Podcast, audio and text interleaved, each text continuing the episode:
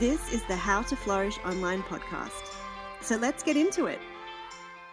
Almost every small business owner or solopreneur will admit that one of the hardest, if not the hardest thing about running a business is building the team you need to reach your goals. And this is something that I know very well firsthand.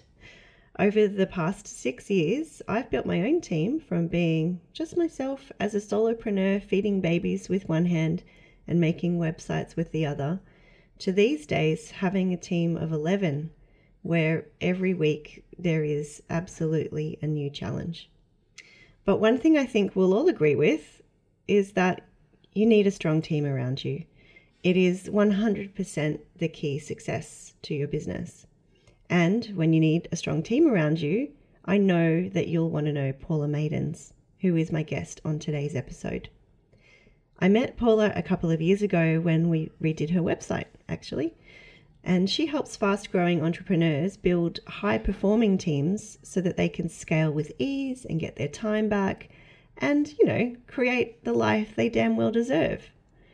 Paula has a background as a recruitment firm director in London, and she's been a business consultant for 10 years. And for the past five years, she's been focusing on remote or online business. So I know that you'll definitely want to hear what Paula has to say. So she now is running her own business, doing everything from private business coaching and presenting to creating online courses. And just between you and me, I think she's pretty damn cool. So, in episode five, we'll be talking uh, all things recruitment from your first essential hire to the three different hiring strategies you need to find a perfect match for your team. So, let's dive in. So, hey, Paula, and thank you for jumping on this call with me to be on the podcast. My absolute pleasure. Thanks for having me. You're very welcome. It's lovely to see you again. We've had a little bit of an email back and forth about what to call this episode because my gut, or my first response was to call it Growing a Team That Doesn't Kill Your Soul. But then I felt that was a bit negative, Paula. But I think it's reality. And that's what sort of I bounce back to you saying, look, I actually think it'll it'll capture attention and it'll be a good episode to listen to because that's definitely the situation that I see lots of business owners and entrepreneurs finding themselves in. You know, they wake up two, three, four years down the track and just be like, oh, how did I get here? Surrounded by these people having to do these things. It's common yeah. And it's like often you kind of sticky tape your team together in those early stages where you're really kind of, I don't know, I'm just thinking back to my own experience where you're dealing with whatever fire is biggest at that given time. And so then it kind of gets to a point where you are growing and all of a sudden your team is just kind of buckling under the pressure or the gaps are really starting to show. Do you think that's yeah, common? Definitely, definitely. Just I think me? We're starting out, we're doing everything ourselves. And then that next step being getting somebody to help us. What I see, and I know certainly from my experience, you know, it's almost like that first hire, you're just so grateful that anybody's coming to help you that you're sort of chucking anything at them. And then the two of you often are like rolling your sleeves up and just you know, getting what needs to be done done. There's often a lot of learning on the go, learning on the fly that happens. And sort of, you know, we, often I see people just continuing to bolt on more helpful people around them. Mm. And I guess what that can then lead to is a little bit of a mess, like a whole bunch of people doing everything, who's meant to be doing what, everybody's hugely helpful. And then add into that, if we haven't hired in skills or experience or you know specific things that people have done before and everybody's learning on the go then becomes a little bit of a pressure pot because it's like we need to do something new. No one knows how to do it. Everybody's keen to learn it. We've got all these deadlines. We're growing fast. You know, typically that's when success is coming your way and people are starting to hear about you. And yeah, it can be a real pressure pot, but it's but it's also totally normal. It's it's very much part of that initial hustle, I guess, of getting your business up and off the ground to that certain level, that first level of growth. Oh my God, I can relate with that so much, Paula. It's crazy. I'm glad that's normal. totally normal, totally normal. And I guess that's the thing is that nobody nobody talks about what small business leadership is and how it's so different to corporate leadership or what it is you are meant to be doing. So, like everything else in our businesses, we work it out as we go. You know, my very first website I built myself and you saw it. it was chaotic and a bit of a mess. But, you know, but that's because I thought, well, that's one of the things I need to do is I need to learn how to, you know, I just need to learn to put something together and, and off, I, off I went. And it's then you get to a stage where you're like, okay, well, that's not good enough anymore. I need to sort of put some proper structure around this, some strategy and some planning. So I guess it's like everything else in our business. You sort of start out working on the fly, but then we need to sort of slow down a little bit, get some strategy, decide what the right framework is with our future growth and goals in mind. Mm. That's super interesting because I mean the big question is how do you work out what the strategy is and what to do next when you are in that little pressure cooker type, you know, situation where your team is as you say all extremely helpful and everyone's learning as they go. How do you pull back from that and just like clear the slate or like what do you do? Yeah, and I guess it's the thing that none of us want to do is, and that's just pause, take a pause and create strategy, find strategy. I suppose if I if I could share, I think one of the biggest reasons we find ourselves there in the first place is because we haven't had strategy. And what we've done is we have copied or replicated what we've seen somebody else do, maybe somebody that we admire, maybe something that a course has told us to do, you know, and often that's, you know, hiring in a VA, for example. But, you know, typically what's one of the reasons that we've found ourselves there is that we haven't sort of stopped and thought, well, what do I need? Where is my unique business going? What is my leadership style? What is the type of environment that I want to create? How often do I want to be talking to my team?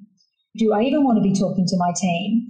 And you know, we have to pause and put that strategy around us and, and ask ourselves those sorts of questions and then actually move forward just creating a team by design as opposed to by default. So, you know, I know for me personally, my leadership, uh, because I know a lot about my leadership style through, through a lot of trial and error and obviously through a lot of consulting work that I do. But, you know, my leadership style is very hands off and I like to work. I'm actually a little bit of an introvert. So, you know, my style is that I actually don't want to talk to people multiple times a day, multiple times during the week.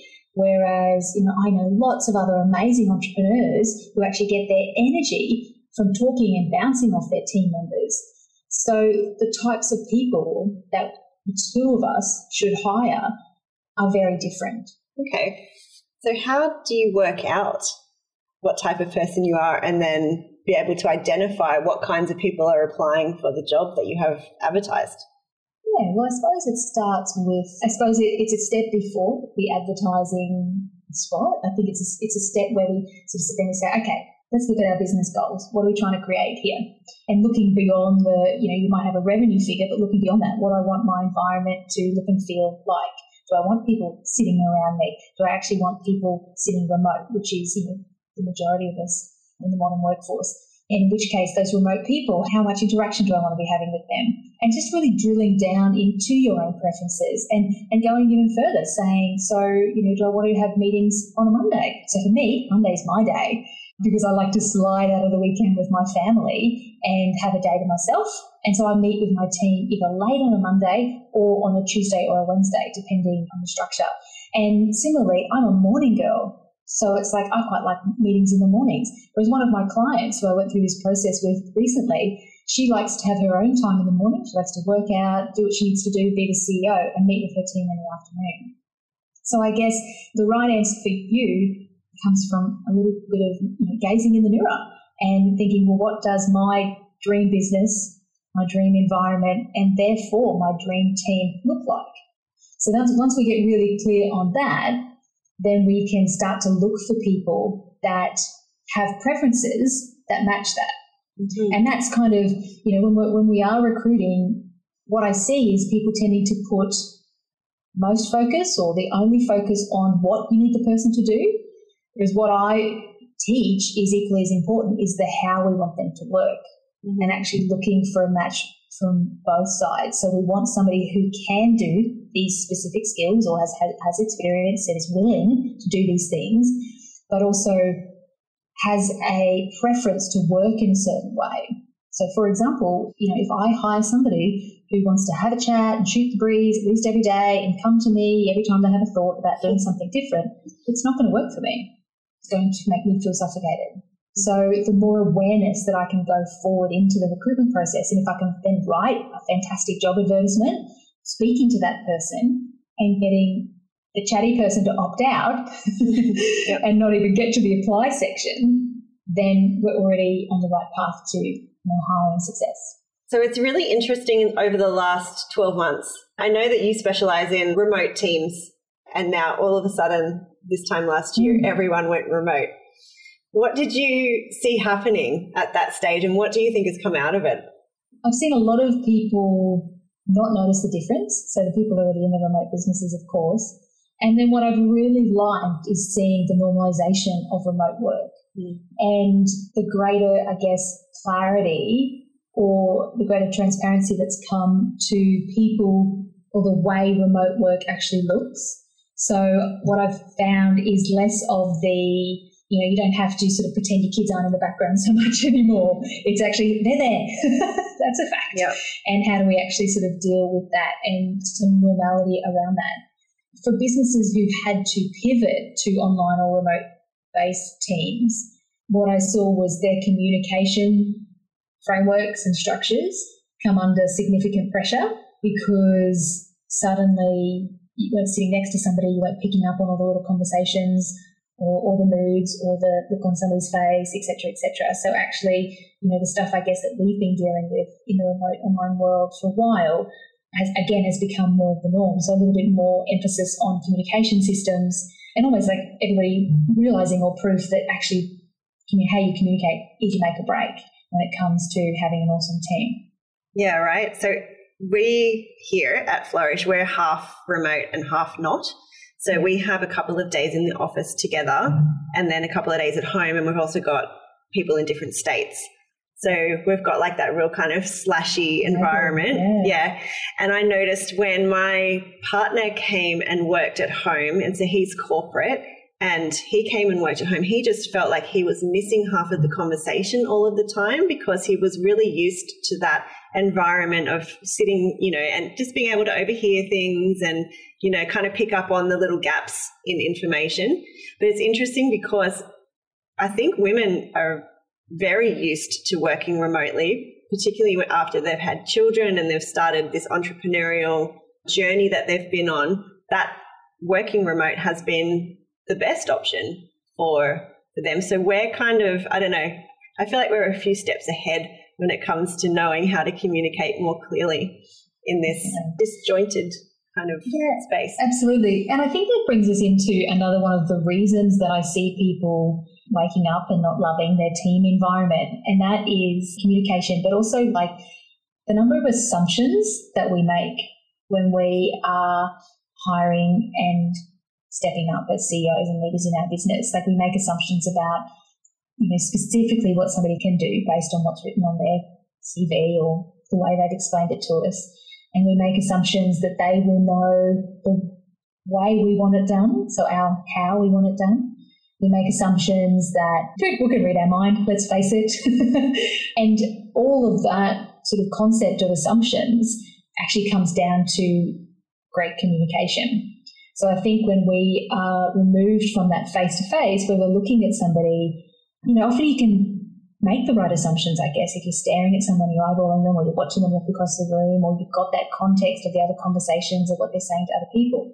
Whereas in a remote sense, suddenly you have to make sure that you're removing opportunity for assumptions and you're setting the greatest of clear expectations possible.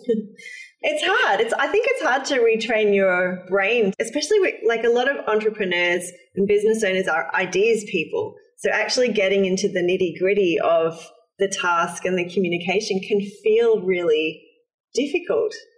Absolutely, absolutely. And one of the techniques that I share and teach is to describe what your idea of success looks like. So what that allows you to do as the entrepreneur is to stay in your creative space thinking of, you know, your big picture stuff, but help strip away some assumptions and reclarify expectations by describing success. So, for example, you know, you're hiring a social media manager, or let's say you're hiring a virtual assistant who you want to run your social media. So often what I see is a sort of that really generic engagement going, can you come in and do my social media? Can you come in and grow my following? Can you come in and deal with all my comments? Some, you know, and they're all very generic statements. And then if we, the next stage being, and I want to describe to you what success looks like. So if you to increase my followers by 100 per week, I'll be stoked. Mm-hmm. Or if in three months' time we've gone from 1,000 followers to 10,000 followers, that's going to be my idea of a really great job. So even the whole comment thing, it's sort of, well, my idea of success would be is that all comments are dealt with within 24 hours or within the same day. Or my idea of success would be you're checking comments in the morning and the afternoon. And I guess as entrepreneurs, as creative thinkers, often we don't want to drop down into the detail.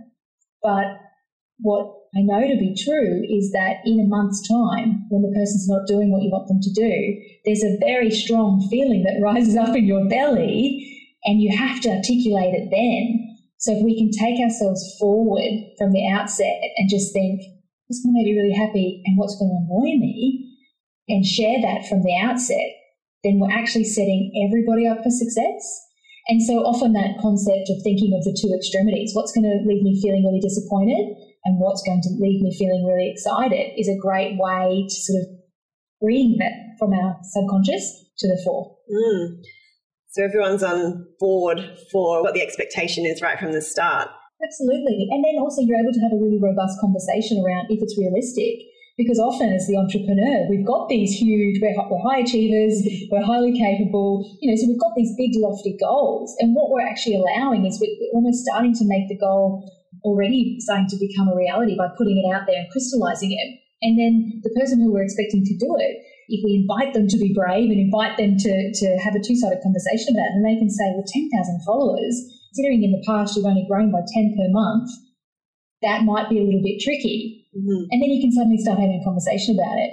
Or they can say, oh gosh, if I only increased your followers by 10 per month, then I'd be disappointed too. Then you know you're on the same page. Mm. you're like, okay, cool. So the way that you're speaking there makes me think that you're referring to someone in a role who is experienced and that they're able to kind of buy into that idea of success or failure as the opposing end, I suppose. What if you're finding that someone in your team doesn't know how to do what it is that you're asking them? Like, take a VA, for example. I see all the time that people think that a VA should be their first hire. And so all of a sudden, you know, they've outsourced a, a VA full time or part time from an agency offshore, and then they just start lumping things onto this VA who's all of a sudden expected to be knowledgeable in all of the things, right? Mm-hmm. So being able to have that buy-in from your team member must kind of mean that you're hiring for a skill set that they absolutely possess and that they're on top of. Otherwise, I don't think that they'd be able to meet the expectation. When we're hiring anybody, we're either hiring somebody with an expectation that they can already do something, so they possess the skill or the experience that we need, or we're hiring to train somebody and to show them how to do it. Or I guess if we want to throw a third one in there, we're hiring somebody on the basis that we're then saying, I don't know how to do it, you don't know how to do it, but you're going to work this out. I guess that's our three options. So if you're hiring a virtual assistant, particularly an offshore virtual assistant, my experience and my recommendation is that they're really great for repeatable tasks that you already know how to do in your business. So, you know, things like you know, reconciling Xero, entering transactions like invoices and bills, sort of maybe creating, you know, some, some templates for social media. So something, all the little things that you can do as the entrepreneur in your business with your eyes closed at the moment. And that's where I feel like that's where I see, that's where my experience is. I've worked with virtual assistants, offshore virtual assistants for six, seven years now. That's where I see them really thrive because you give them a process which they can follow and they learn through being shown. And I'm not sure if that's quite what you're talking about, or whether you're saying, hey, you're hiring a virtual assistant who say never never done the task before, they've never touched Xero, If we if we roll that example, and then we're saying to them, hey, I don't know how to do Xero, you don't know how to do Xero, but can you go in and reconcile my transactions? Then I guess if we walk it through that same process, then if we're both being open about that starting point, then what's our idea of success? So my idea of success as the entrepreneur bringing this person on well, in a month's time, maybe you've learned Xero, and maybe in two months' time, you can do it without mistakes. And if you're working with me, I'd also be a great recruitment process is being clear on what do you know, where are the gaps, how are we going to fill them? And if I can't train you, then who else is going to train you? Do we bring in somebody externally? Do we enroll you in a training course? Or actually, is that your first project to go and learn how to use Xero if that's the case?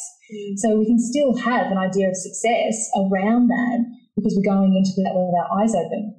Okay, so, you know, I really want you to be reconciling all my transactions in Xero.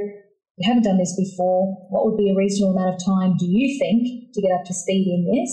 Okay, so my idea of success would be after one month, you're feeling comfortable, you're not coming to me with questions, I'm feeling confident, and then from there, you've created a process and that's a given. So we can still put that, what's my idea of success around it, it's just totally different to if somebody came in with experience.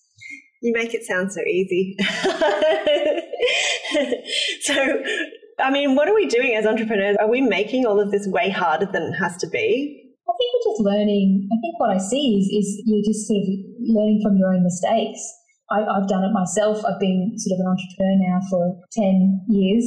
I've made a lot of mistakes along the way. And I think that's what we do. We learn from our own mistakes until we reach a point where we realize that it's actually stalling our growth, causing us too much stress or grey hair. And then we sort of look for a different way. And usually that's, that's from guidance. And I guess, you know, hiring's really tricky because if we think about when it's time to hire, usually we're busy, we're stressed, we're overwhelmed, and we just want it fixed. And it's almost like that's the ultimate sort of pressure point, I guess. And it's almost like that's the worst time to hire, but it's the time we typically hire.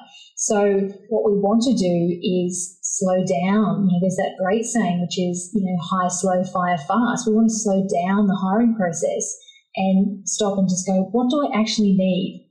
What do I want taken off my hands? What are the things that I can really easily show someone else what to do? And once those things are taken off my hand, what time am I going to have freedom? what will I do with that time? Or if we don't have obvious things that we can just hand over that we can teach somebody to do, then it's okay, well, what skills and experience do I need to bring into my business to move us forward? And how am I going to know those skills and experience when I see them through the hiring process? Mm. And then with every hiring decision, it's important to think about your return on investment. So, you know, it's, it's an expense that's going to be going out the door. So when can I expect to see, you know, some of this money coming back in, either through what they're doing or through what I'm going to be doing? And that helps us to, if we can get clear on that, okay, it's going to be a month, it's going to be two months, it's going to be three months. Like, if they're doing that, then I can get on with what? And that helps us to stay calm when the dollar's going out the door in those first few months because we've already thought, okay, well, it's going to be at least three months before what I'm doing brings revenue in the door. And so I need to give it that amount of time, for example. Mm. It's really quite daunting, especially when you've got a big hire. If you're hiring like an ops manager or a project manager or one of those hires that's kind of, you know, beyond that VA kind of level, it can get really daunting. It feels like such a gamble sometimes. Yeah, absolutely. And that's when a well structured you know, thought out interview and whole recruitment process is, is just so important because you need to look for proof that the person can actually do what you need them to do. You can't hire on hope. You need to really, you need to be clear on what do I need the person to be able to do and how will I know it when I see it? And then what will be the check-in points along the way if I see the person, you know, diverting from that understanding that I had through the recruitment process. So that's definitely a hire that you sort of don't want to wing, I mm. suppose.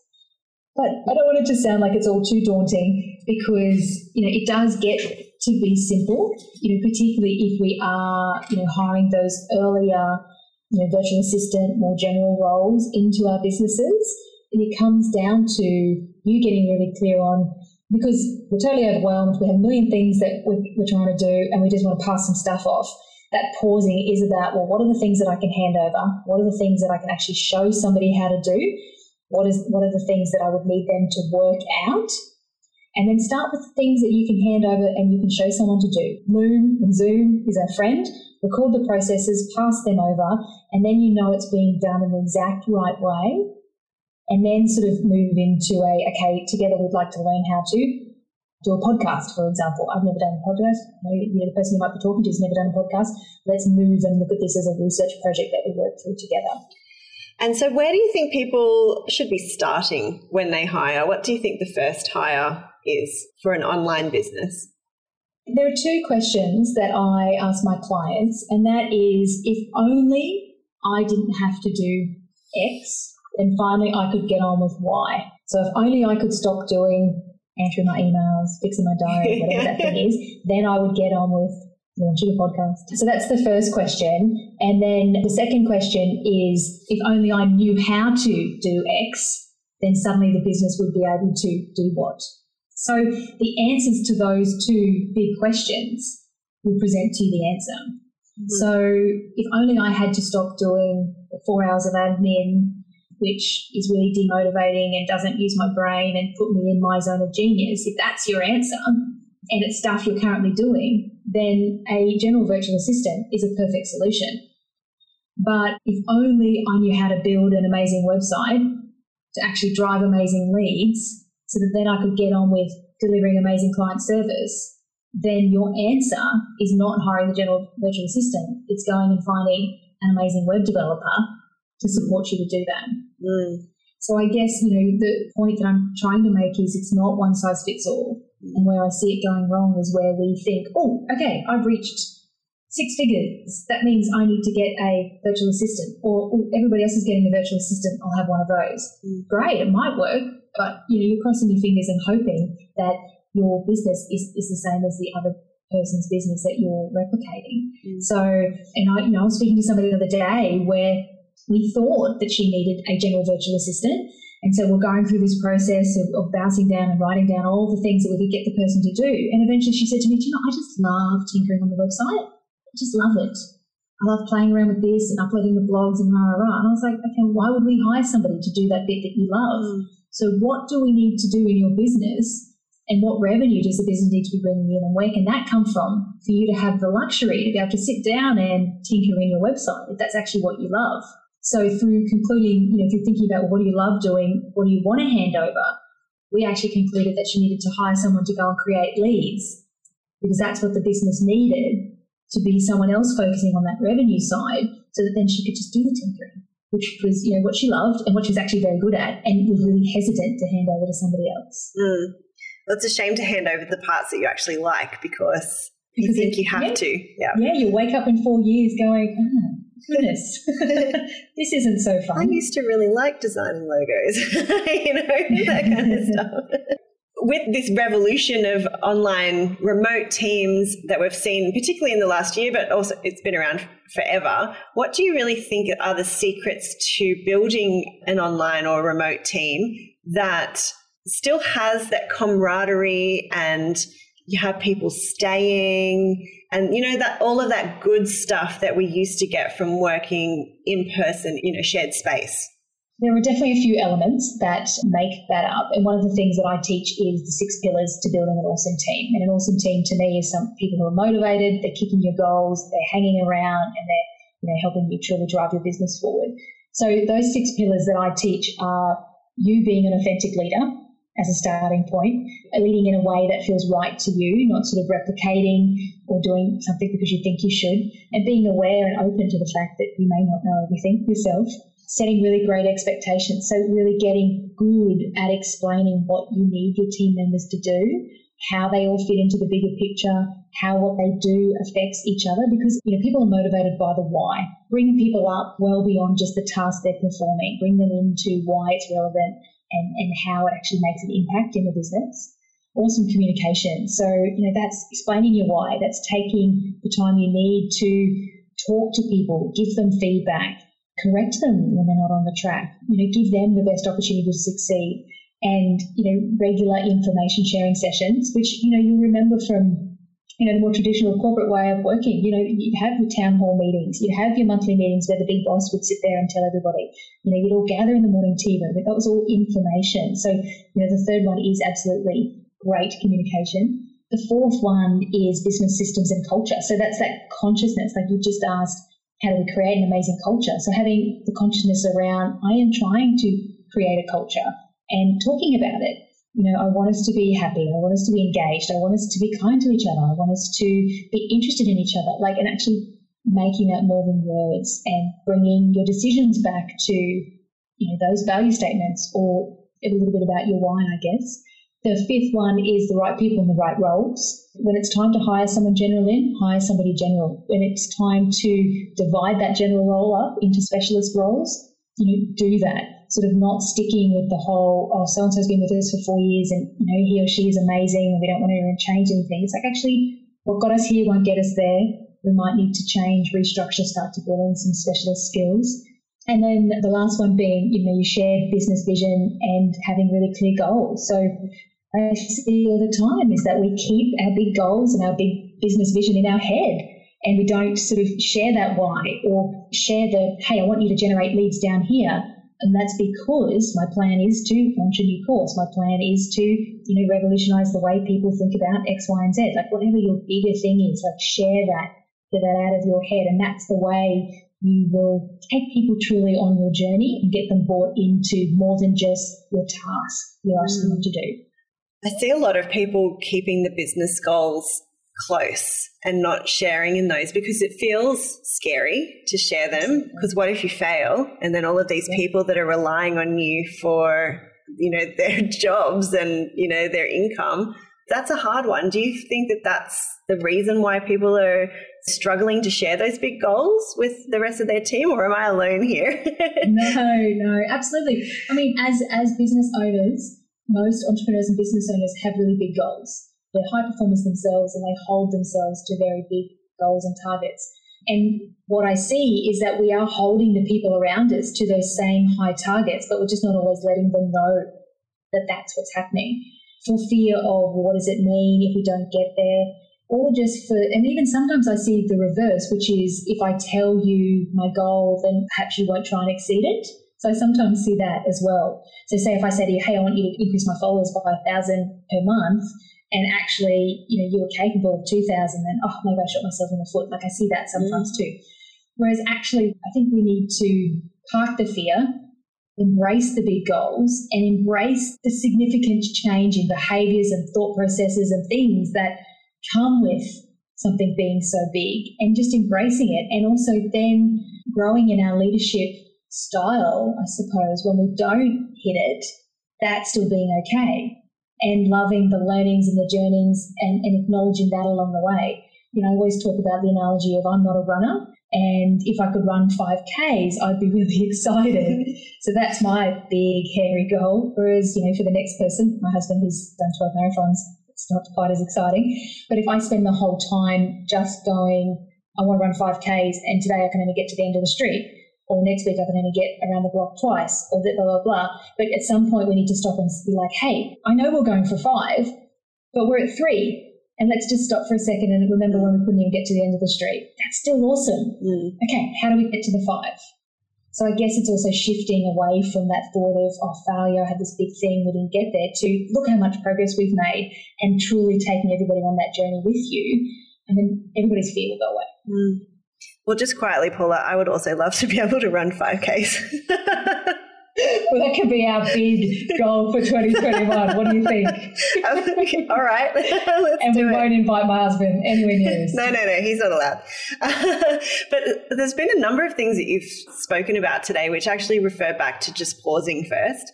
This is like part of the problem, right? Is that we don't pause because we often we're needing to react, but making goals requires a pause. Making a hire requires a pause. Working out a role, the intricacies of a role requires a pause. You know, for busy women who often are working in really tight time frames, it can be really hard to do that. Absolutely. And so I, I guess, you know, make the most of the small amounts of time that you have by, by looking for people who, who haven't necessarily done what you've done before, but who can guide you on it. I guess use that time wisely because you don't probably have as much opportunity to learn by your own mistakes along the way because we just have to unwind those mistakes. So I like to think of the pause as an investment that will pay off tenfold. Awesome. A little shortcut to that as well is to go and work with someone for a short period of time to try and clarify all of the crazy mess of ideas that are going through your head. So why don't you tell us about how people can work with you um, if they're finding that, you know, they're getting to the point where they need some help. yeah, absolutely. Well, you can find me over on paulamadens.com. So I work in a, in a coaching capacity, and so I teach entrepreneurs how to grow high performing teams. You know, with the agenda to be able to scale your business, get your time back, and actually build a life by design. So you can come and visit me over at paulamadens.com. If you want to join my list, I send out sort of you know, weekly emails. You can come to paulamadens.com forward slash five hyphen mistakes. And that's a great freebie which covers off the five mistakes that I see most entrepreneurs making when building teams. So it's a good way to shortcut and I guess look out for, oh, okay, these are the things that I shouldn't do that most people do. So yeah, or else I've got a, a, Facebook group where I offer weekly training. So you can come and join us over there and that's Savvy CEO Secrets for Entrepreneurs. Awesome. And I'll pop all of those links into the show notes so that people can refer back to those. I guess like my last question would be if you just had one tip or one easy win for people to walk away with today in building their remote team, what would it be? Don't be afraid to dream big and to come up and map out and write down your dream team. Don't be afraid to think about what do I want this to look like and what will work for me here. Start by looking in the mirror and start by saying, you know, and, and rather than, you know, I'm not good enough, actually, you know, with me being perfect in the way I am, perfectly imperfect, how do I want people to work with me? How often do I want to be talking to people? What do I want my dream environment, dream team to look like. So start from that point and then move forward with that in mind and know that it's possible for you. Beautiful, Paula. Thank you. Thanks for being on How to Flourish Online. My pleasure. Thank you so much for having me today. It's been awesome. Thanks for listening to the How to Flourish Online podcast with me, Alyssa Nagel. For a full recap of this show, or for more info on how to grow your own flourishing business, check out our website, flourishonline.com.au. And if you like this episode, show me some love, baby. Give us a rating and comment over on iTunes to help me reach more women in online business. See you next time.